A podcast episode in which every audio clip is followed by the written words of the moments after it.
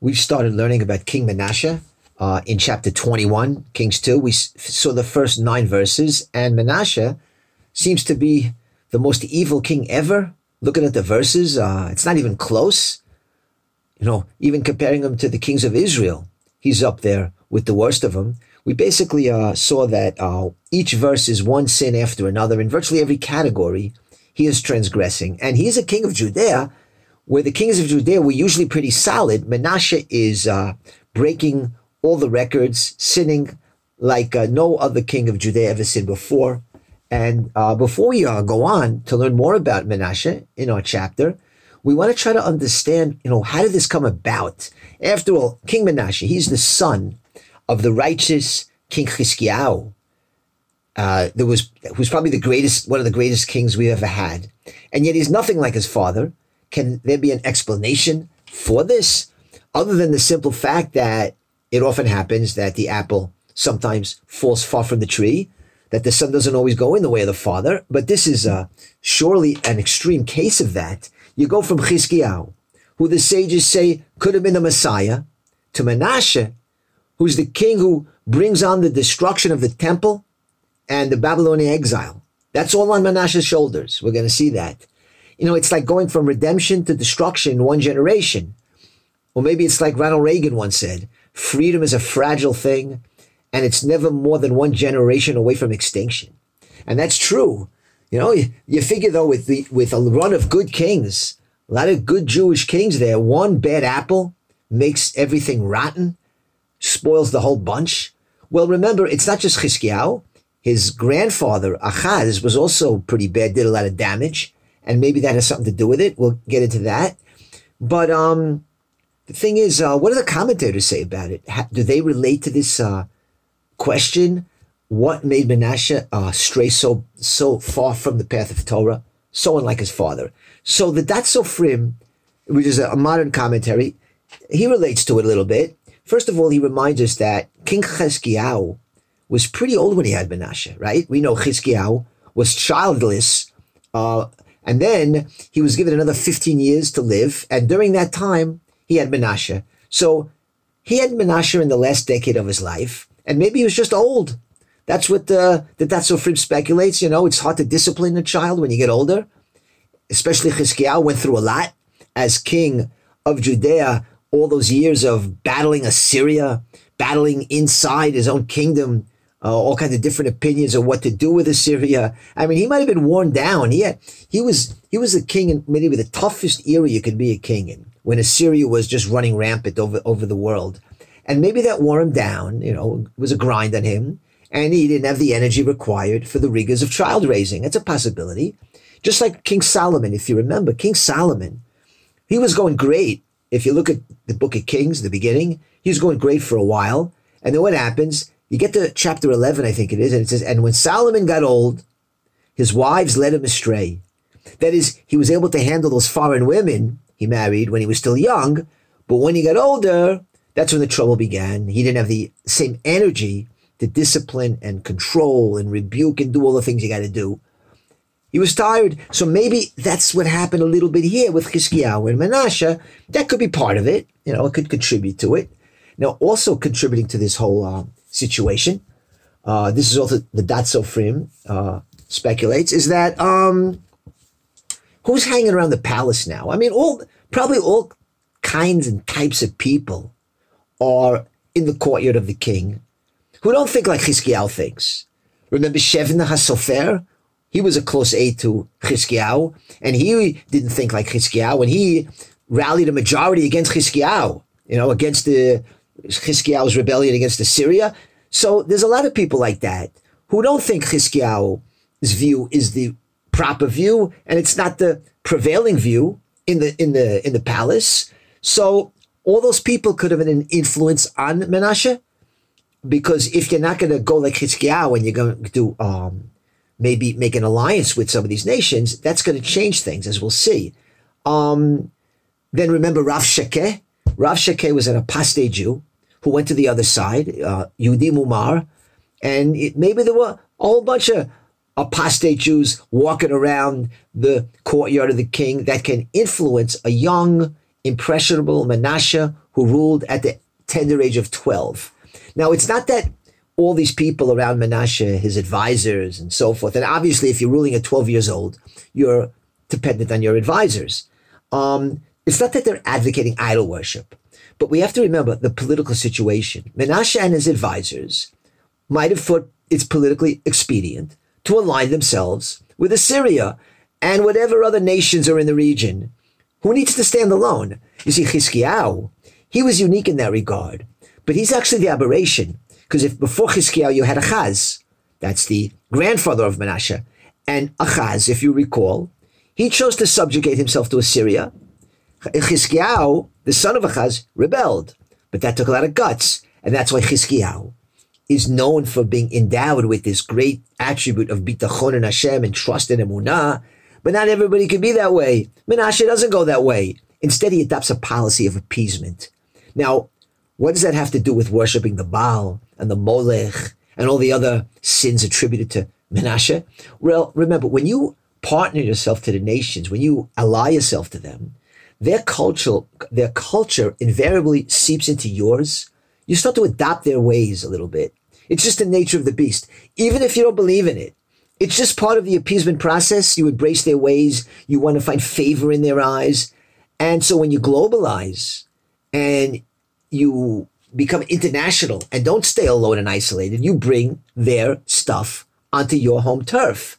Chizkiyahu, he was going in the path of Am Levadad Yishkon, a nation that dwells alone. And he was an isolationist. Uh, Levadad means bidud, right? Not only alone, but he was for isolation. Uh, and that's uh, that's Chizkiyahu's way. We go with Hashem. Hashem, that's all we need. But if you're not going to be that way, if you're not on that level, yeah, you end up making deals with other nations. And that means, again, you're going to be uh, influenced by them. And if you remember, um, even pretty righteous kings like Yoash and Amatziyahu, if you remember those kings we learned about, they also adopted uh, the Edomite deities. If you recall, that was in Chronicles, strictly for political reasons. They started to uh, we see embracing the deities of Edom. You know, what is that about? It's probably the same. That's what was done in those days.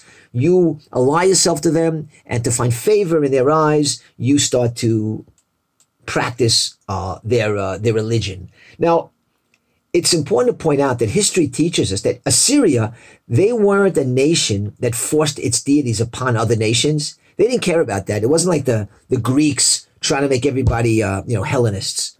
But um, Achaz, uh, for instance, he went in the way of Assyria. He wasn't forced to do it, but that was his way of appeasing the king of Assyria.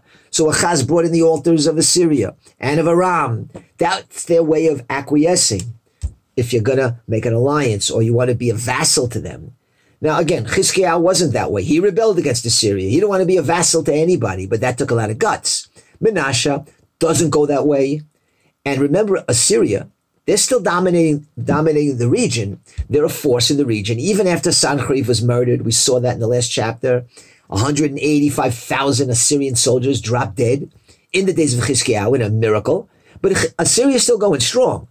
And they're going to be going strong for a while, maybe 100 years even from now, until Babylon uh, eventually will, uh, you know, take over. But in the meantime, they're a force, and Menashe doesn't dare rebel against them. And if you don't rebel, then you're going to, as I, as I said, subjugate yourself to them in some way or another. And um, Chizkiah was into Havdalah from the nations, but that's a level. So we're not making excuses for Menashe. We're just trying to explain what his motivations might have been. And if you look in the Talmud, and Menashe is all over the Talmud because he's an interesting character, uh, interesting king, uh, and an evil one, but complex. And he wasn't superficial. I mean, he's no dummy. There's a, a piece of Talmud in Yibamot 49 where he actually gets into an ideological dispute with Isaiah the prophet, you know. So Menashe knows his halacha, as we're going to see in another piece of Talmud, and I want to bring this down. This is um, a fascinating uh, uh, Gemara here. It's in Masechet Sanhedrin 102, and in uh, on these pages in Sanhedrin, there's a lot of discussion of what they call the big three.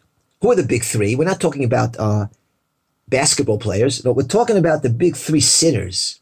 those three kings that don't have a share in the world to come because their sins were so severe. And one of them is Yerovam ben Nevat, the other one is Ahab, and the third one is Menashe, who we're talking about. They're lumped together as the big three because they have no portion in the world to come. So they're really like the little three. And that's you got to be pretty evil to be on that level because we know Kol Yisrael Yeshalem Chelik Lo'olam Haba. All of Israel has a portion in the world to come, but there are exceptions, and these three kings are the exception due to the gravity of their sins. So anyway, on page 102 here in Masechet Sanhedrin, we have Rav Ashi uh, given a shiur. Now, Rav Ashi is uh, an important rabbi in the Talmud. He actually compiled the Talmud. Okay, so he's a big rabbi, and he's given a shiur on the big three. See, they used to teach Tanakh in those days, right? They didn't just learn Gemara all day. So anyway, this is how it goes. Rav Ashi ended his lecture uh, to his uh, to the sages. He was teaching them in a shiur, and right before the end of the lecture, he told them that uh, we're going to talk tomorrow about our friend Menashe. That's what he said. Al chaverenu Menashe. That is, they're going to be sure tomorrow, not just of Menashe, but all three of those kings. But he used the word chaverenu Menashe, our friend. So, uh, okay, so Rav Ashi uh, went to sleep that night, and Rav Ashi had a dream. And who came to him in the dream? Menashe, king of Judea, comes and appears to him in his dream. And Menashe says to Rav Ashi, in the dream, he says, You call us your, your friend, your colleague? You think we're friends of yours? Menashe says to Rav Ashi, How dare you, you say that we're equals? And then Menashe said to him like this I'm going to ask you a halacha question. Let's see if you know the answer. He says, From where are you required to, be, to begin cutting a loaf of bread after you recite the blessing, Hamotzi Lechem in Aretz? That is, you say Hamotzi lechem in aretz. After that, you cut the bread. From where do you start cutting the bread? So Rashi, uh, Rav Ashi says to him, I don't know. I, I don't even know there's a halacha like this. I don't even makpid on that. And so Menashe said to him, you don't know where you're supposed to cut the bread after you say Hamotzi lechem in aretz? You don't know that? And you call us your colleague, your friend? So Rav Ashi said to Menashe, listen, teach me this halacha what teach me the halacha, the law, and tomorrow, tomorrow in my lecture, I'll cite it in your name. During my lecture, I'll say Menashe taught me this halacha. So Menashe says to Rav Ashi, you cut the loaf of bread. After you say a motzi, where do you cut it? Where the crust begins as a result of the baking. That is, where it starts to bake and it's the crust, that's where you cut it. So Rav Ashi's, he never even knew that. He says to Menashe, since you're so wise and chacham, and you know so much, what is the reason you engaged in idol worship? And Menashe said to him, had you been there at that time, in my time, you would have taken and lifted the hem of your cloak. You would have raised your robe and run after me to do idol worship. That is, the fierce desire to engage in idol worship in my time was so strong that you would have doing it, you would have been also doing it. You would have come after me. You would have raised the hem of your cloak. That's the pull that there was towards Avodah Zarah. You see, just to explain for a minute, in the days of prophecy, during the days of Menashe, along with that came like a contra to it. And that was the strong inclination to serve idols. It's like one against the other.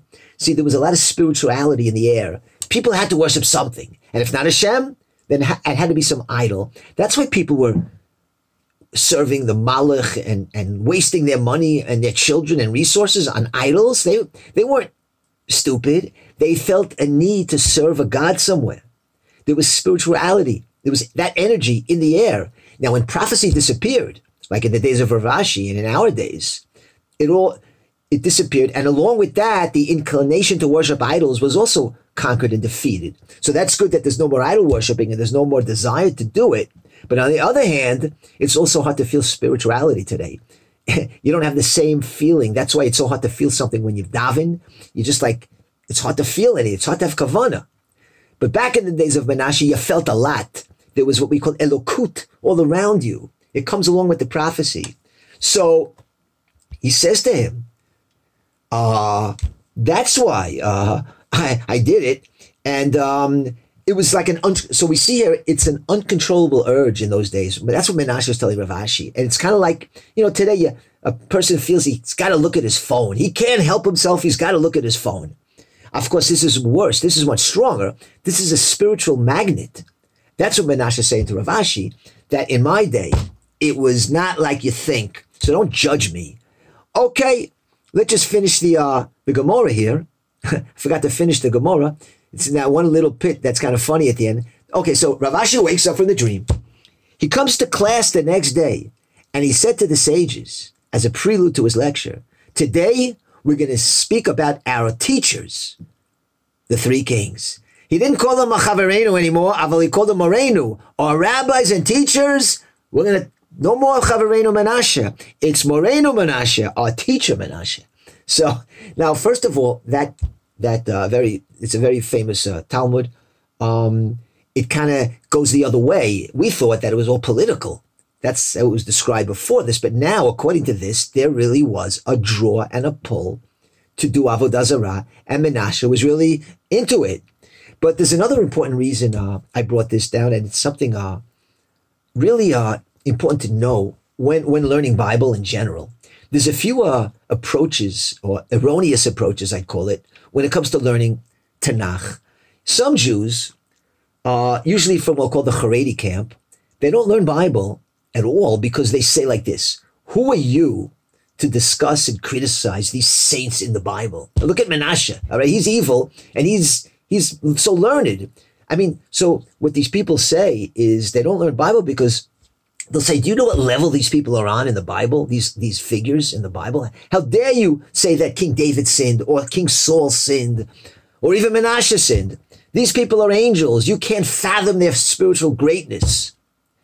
Uh, and that's how they look at it. And it's true that people in the Bible are great, but they put them on such a high pedestal that they end up not learning Tanakh at all, or they learn it when they're little kids in cheder, you know, in, in, up to sixth grade, and then they abort their Bible learning, and from there on, it's just Gemara 24 7. And that's why a lot of religious Jews don't know Tanakh, and the only ones learning Bible seriously are the Christians. Now, another erroneous view, and this is the total opposite approach, and it's also wrong, it's learning Bible what they call begove einayim, which literally means they look at the, the biblical uh, figures straight in the eye. That is, they treat the figures in the Tanakh like, re- like regular people, like they're your friend. And so when they read the verses, which speak of the sins of these of the biblical figures, but if you don't learn properly and you and you simplify everything and you start treating them like the guy in the street, that's also wrong. You have to remember that they are way up there. You have to have the right perspective and proper proportions. Let's take King Saul for instance. For instance, King Saul. Um, you know, you read the simple verses when he starts to have his ruach hara, he gets off. Uh, he has an evil spirit up, uh, overcomes him. He's chasing King David all over the place. And somebody who learns Tanakh with Gove Einayim, they'll say he'll start like making fun of Saul and trashing him and saying, "What is Meshuggah, manic, depressive? He's crazy, nuts." No, no, you have to be really careful calling King Saul names because the verse says before that, the chapter right before that, in chapter 13, in Shmuel Aleph, when they introduce Saul, they say, Melech Shaul ben Shana Malko." So it's translated as, and King Saul was one year in his rule. But literally, it means in Hebrew, ben Shana b'malko means that he was one year old. What, is, what does it mean he was one year old? So the sages say that he was pure as a one year old child who never sinned. That's how pure and righteous he was when he started out. Okay, at the end he did sin badly, but know who he is. And you have to have the right proportions when relating to these biblical figures. So on the one hand, you got to study Tanakh and analyze the commentaries, but you always have an understanding that these are spiritual giants and they're way up there. And if they sin, and the sages and the and the commentators, they don't pull any punches. All right, we see their mistakes and their sins, and that's why we want to learn from it. Still, always remember we're dealing with people on a high level. So again, it's a matter of proportions. So you can't learn with Gove Einayim as if they're your friend, but in order to derive the, the lessons of Tanakh, of these stories, and to learn it properly, and after all, Bible is the foundation of Judaism, so you want to learn it. You can't put them on such a pedestal and say, oh no, we can't fathom their greatness, so we're not going to learn Tanakh. That's ridiculous. You have to learn the Bible. But without bringing them down to our level. That's what happened to Rav Ashi here. He called Menashe his friend. And even the wicked Menashe knew more halacha than Rav Ashi. And Rav Ashi wasn't just a great rabbi, as we said. He was the greatest rabbi in the Talmud. Who he compiled the Talmud Bavli. And if Rav Ashi doesn't know what Menashe knows, what does that say about us?